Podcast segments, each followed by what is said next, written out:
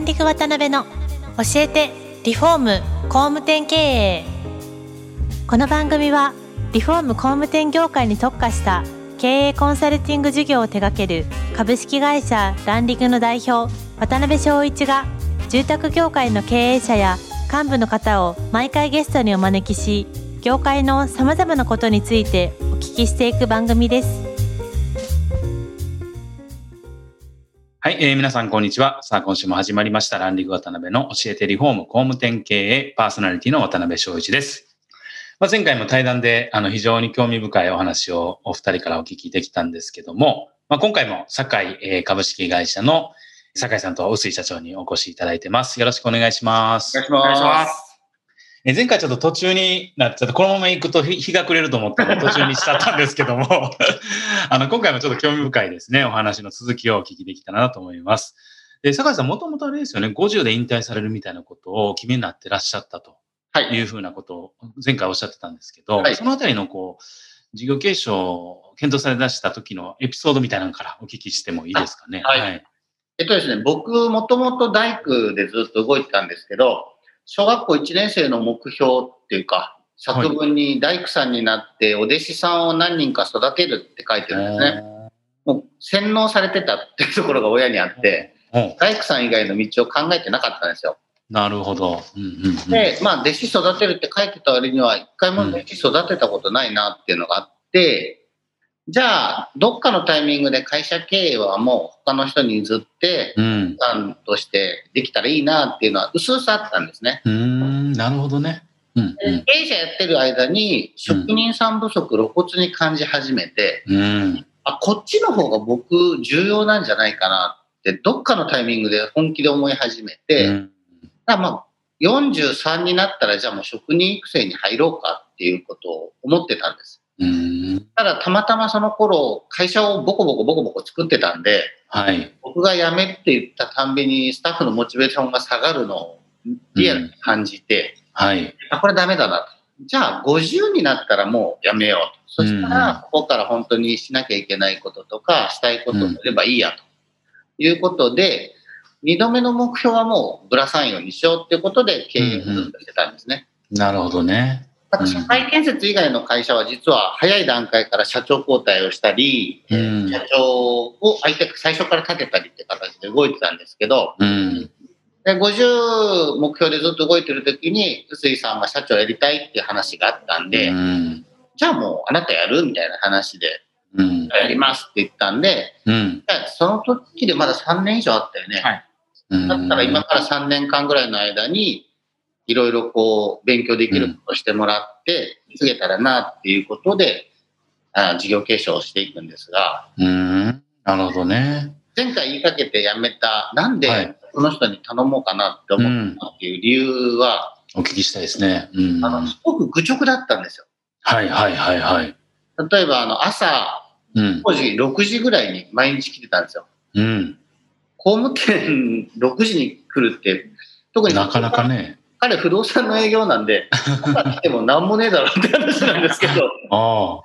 で、僕の先生で内村正樹先生って方がいるんですが、はい、その方が朝早く営業マンが出てきても何の意味もないかなんか、そんな感じで彼に言っても、ブレずっと6時に来てたんですよ。うん、で、他の社員からも鬱陶しがられますよね。あんまり早く来るんで。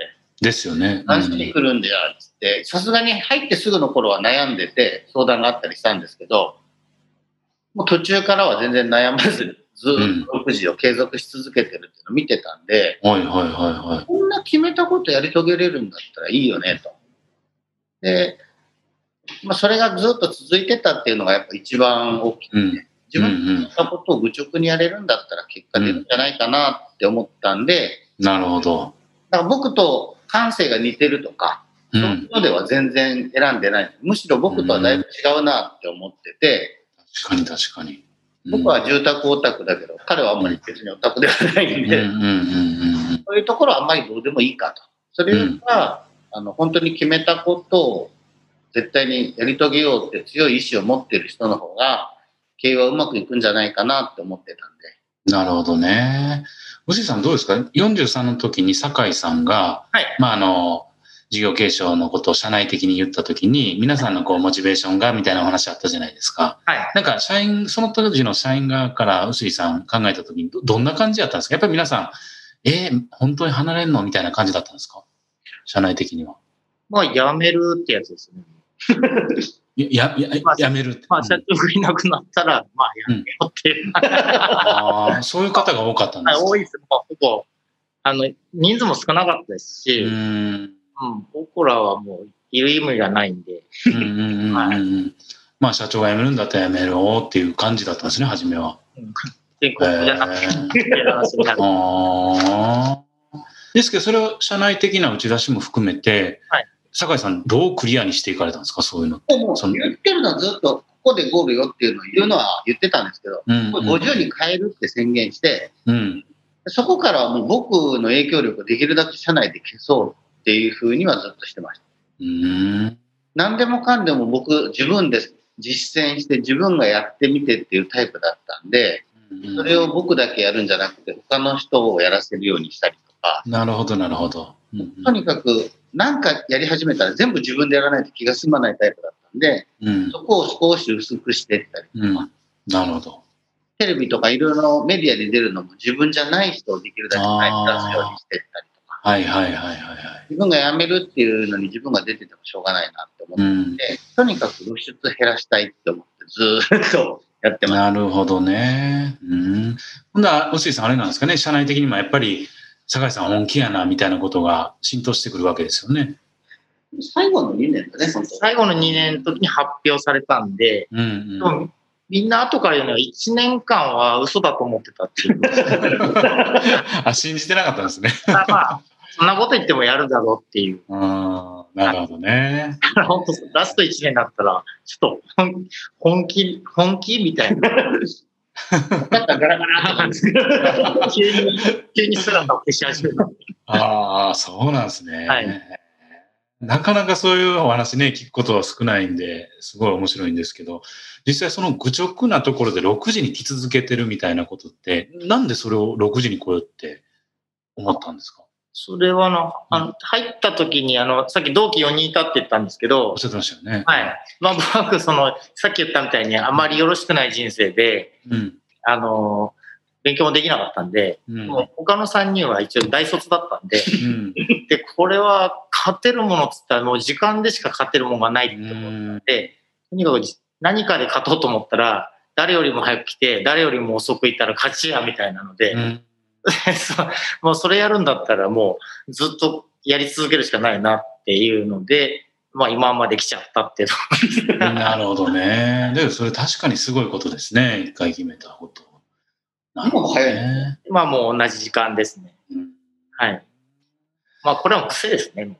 習慣になってるだけなんで。ああ、まあだけどすごいことだと思いますよね。うんで、あれですか、やっぱり、坂井さん、この番組を聞いていただいている方たちも、多分事業承継とかを、まあいろいろこう迷われて、誰に継がそうかなとか、逆に継がせるやつおらんかなとかって、まあいろいろ悩まれてると思うんですけど、なんか一個アドバイスとしたら、やっぱりこういうやつを発掘しろとか、こういうやつを指名しろとか、こういうふうに育てるとか、何かありますか？なんかそういう。これ、実は僕、事業継承っていうのをやったんで、うんあの、いろいろな人に相談されるんですけど、うん。みんながどうして事業継承したいのって話をずっとしていくと、僕とイコールになる人がいないんですよ。ああ、だから、なか理由の部なか、分が。そうなんですよ。肝の部分が僕とイコールじゃないんで、うん。僕のために僕はこうしたっていう話がほぼ落ちないんですよね。うん。でそれはちょっと、なんか、それはしたくないな、みたいな。あの、うん例えば、えー全部権利を譲ったらいいんですよみたいな話をすると、いや、それは失敗した時怖いじゃんみたいなう話で。んでも、あの、譲ったら全部ゆ譲らないと、うんやる側も本気になりづらいじゃないですか。うん、まあそうですね、本来は。うん僕は基本的には自分がされて嫌なことはせんとこっていうのがうんルールになってたんで、僕だったら株も譲らずに雇われマダムはいどうぞっていうのは嫌だなうと思ってたんので、もう経営権は100%譲ろううんだし、あの、辞めた会社からずっと金もらい続ける。うん。それもあんまり嬉しくなかったんで、そういうこともやっとこうとか、ほうなんかなんて言ったらいいの？あイコールで同じことを考えてる人がほぼいないんですよ。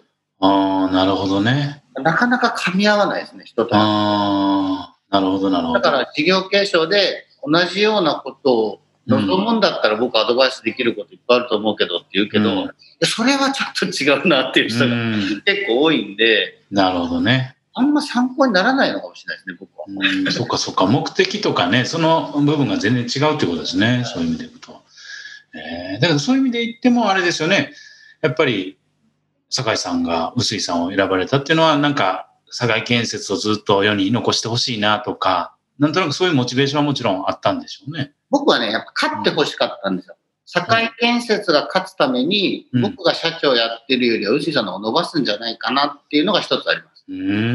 で理由は簡単で、僕は建築畑の人間だけど、はい、彼は不動産畑の人間で、はい、これから住宅会社が勝とうと思ったら、不動産系住宅会社の方が絶対勝てるって僕は自負が、そういう思いがあるんで、なるほど。僕のようなオタクよりは、臼井さんがメインで頭で薄い流の会社に作り変えた方が住宅屋としては残れるなって思ってる。うんうんうんうん。なるほど、なるほど。そこら辺は僕が託した理由の大きなところでもありますね。なるほどね。さっき愚直なって話もあったんですけど、うん、愚直な建築オタクだったら多分僕は託してないです。ああ、わかりやすいですね。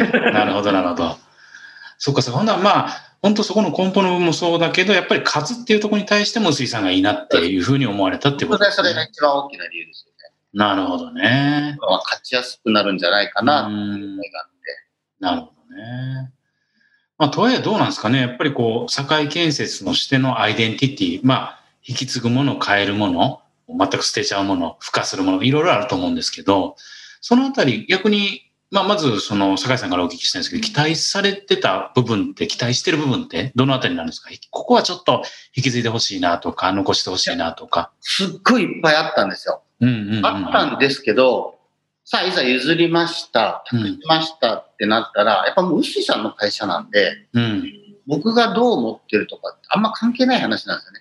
辞めた人間なんで。うんうんうん、それを僕がやっぱ前半戦やっぱすごくもやもやこう、むしろもちゃもちゃこう自分の中ではあって、なるほど。やっと最近ですかね、それは俺がすればいいんだとか、うん、自分が自分のしたいことは自分でするべきだとか、会社の役に立つことは外側からでも絶対できるっていうことを、うん、こう意外と腹落ちしてるようで腹落ちしてなかったとか随分あったんで、ん最近は意外と腹落ちしました。なるほどね。だから僕さっき本当に渡辺さんが言ったように、大切にしてほしいこととか、絶対守ってほしいことって、それは僕が思ってたことであって、うんうんうん、僕の思ってることとかどうでもいいんですよね、ぶっちゃけ言うと。あの会社から見たら、今の社長が思ってるのが会社なんで。まあそうですね。それを、それを横から僕が、俺はこういうつもりで譲ったんだよとか言うんだったら、経験残しとけって話で。まあそうですよね。そうなんですよ。そもそも確かになってくるんで、うんうん、だからもうそれはちょっと今思わなくななるほどね。本当に。意外と結構もちゃもちゃした。ああ、それやっぱり時間が解決した感じなんですか？そういうの。時間っていうか、まあ、どうなんですかね。時間なんですかね。何とも言えないけど、自分の中で整理整頓がついた。うん。自分、綺麗事はやっぱり言ってたんですよ。いや、新しく社長になった人が決めることだから、それは言っても、とか言いながらもちゃもちゃするって、多分、僕の中の問題だったんで、うん、中の問題が整理整頓ついたって感じです。なるほどね。そっか。とはいえ、やっぱり、臼井さん受け取る側の方としては、はい、やっぱりこう、堺建設のこういうところを守りたいなとか、はい、逆にこれをもうちょっと進化させてこうしたいなみたいな思いの部分って、おそらくあると思うんですけど、はい、どうですか？そのあたりの思いっていうのは、臼井さん的には。この後もずっとずっと100年とか200年とか続く会社のなんていうんですけど、まあ、生意気言うと、やっぱ僕はやっぱ他人なんで、初めての、うん、しっかり土台を作りたいっては思ってるんですよ。うんうん、で、しっかり継続できる。僕はあの土台の土台をもらってるんで、うん、でその土台をちゃんとあの見えるように、あの見えないすごいあのみんなが分かんないような、うん、歴史とかえっ、ー、と、いろんなことの土台をもらったんですよ。もう完璧な土台をもらって、僕経営始めてるんで、うん、まあ、1年目遊んでたんですけど。いや、言っちゃいましたね。で、やっぱ好きなんで先代になりたいとか、うん、先代だったらどう思ったかとか、うんうん、まあ、こんなことばっかですよね。でも、やっぱそれは全くやっぱ違くてですね、うん、そんなことは求められてなくて、うん、求められてないけど、やっぱ体は勝手に反応してそっち行ってるんで、うん、まあそれでいろいろ、まあ、右往左往しながら、うん、僕も本当にやっとここに来て、これで行くっていうような形になんとなくなってきて、うん、で、今までずっと全然、あの、アドバイス的にですね、あの、辞めてもずっと、あの、交換日記をさせていただいてるんで。へ女子、女子みたいですね。毎日欠かさずですね。あ、もうこれあの、経営引き継ぐ前からさせていただいてるんですよ。まあ、これでアドバイスっていうか、ちょっと小言でですね、うん、まあ、ちょっとね、あの、あなたはあなただっていう、水、うん、さんは薄い流だよっていうことを言われていたこととか、こういうことが強みなんじゃないのって言われたことが、最近やっぱ、あの、腑に落ちてきて、やっぱり、僕はあの、内側で会社をしっかり支えていくっていうか、永続させる。うん、でも、あの、外側で支えて永続させるっていうのは、初めに、あの、経営譲ってもらうときに、はい、僕はイメージ持ってたんで、うん、うん、それは、やっぱり内側も外側もしっかりやらなきゃいけなくて、それを全くやっぱり同じだって別なのかなとは思ってます。はい。なるほどね。はい、うんなんか個人的にちょっとお聞きしたい、宇津木さんにお聞きしたいことがあって、はい、逆にあれですかね、その、受け取る側として、まあこの番組聞いていただいてる視聴者の皆さんで、はい、もしなんかこの幹部の方とかいらっしゃれば、はい、逆にその受け取る側としてこういうふうに引き継いでくれた方がいいのになとか、はい、な引き継がせてくれた方がいいのになとか、なんかちょっとここやっぱり苦労するやろうなとか、なんかそういうのってあります？宇井さん側から見て。あ、引き継がの希望ですか？希望、そうそうそう。はい。うん、ああります。もう一個、もうでかいのがあります。でかでかいの？はい。あの、そのカリスマすぎるっていうのは非常に困る。あの、ネームバリューが非常に困る。なるほど。あの、非常に困ります。はい、そしたらあれですね、それ引き継ぐ前に10年ぐらいミャンマーかどっかにね、潜伏しといていただかなきゃいけないっていう話ですよね。でもまあ、その後をやれるっていうのはもう一回こっきりなんで、うん、その後の後だったら僕はやる意味ないんで、うん、まあ、相反してますけど、ね、や、なってみたら、まあ、非常に苦労します。逆に言うと、そこはまあ、あの、そういうもんやっていう覚悟は必要やっていうことですね、受け取る側としても。そうですね。うん、あある程度覚悟はしてたんですけど、うん、予想を超えてて、やっぱりどれだけ僕らがその中で守られて踊ってたかってことですよ。幹部として。なるほど、ね。うん、やっぱそこら辺は気づかせてもらった方がいいかなと思います。うん お前らは俺の中で踊ってたんだから、ちゃんと実力見極めろよって言ってからやれば、勘違いしないんですけど、うん、なんかやっぱりできてる感はあるじゃないですか。だからやっぱりどんだけ、その、名のもとでやってたかっていうのは、気づかないと、もう多分簡単に潰しちゃうんじゃないかなと思います。早めに気づいた方がいいと思います。なるほどね。1年間ぐらい気づかなかった いやそれ時間かかりすぎでしょ。もう、もう電話はえーあ、だけどそれすごいいいアドバイスかもわかんないですね、受け取る側としては。うん。教えてもらった方がいいと思います。なるほど。はい。ありがとうございます。最後に本当にいろんなお話聞けてよかったんですけど、ちょっとそろそろ時間になってきましたんで、4回目は今回までとしたいと思います。はい、えー、次回はですね、最後の回なんで、まあ、また引き続きお二人にですね、はい、まあ今現状の堺株式会社とこれから臼井さんがどういうふうに会社をしていかれたいかみたいな未来のことを中心にお聞きできたらなと思ってますので、はい。はい。よろしくお願いいたします。ありがとうございました。ありがとうございました。今回もランディング渡辺の教えてリフォーム工務店経営をお聞きいただきありがとうございました。番組では渡辺や住宅業界の経営者幹部の方へのご質問を募集しています。ウェブサイトランディングにあるお問い合わせフォームよりお申し込みください。お待ちしています。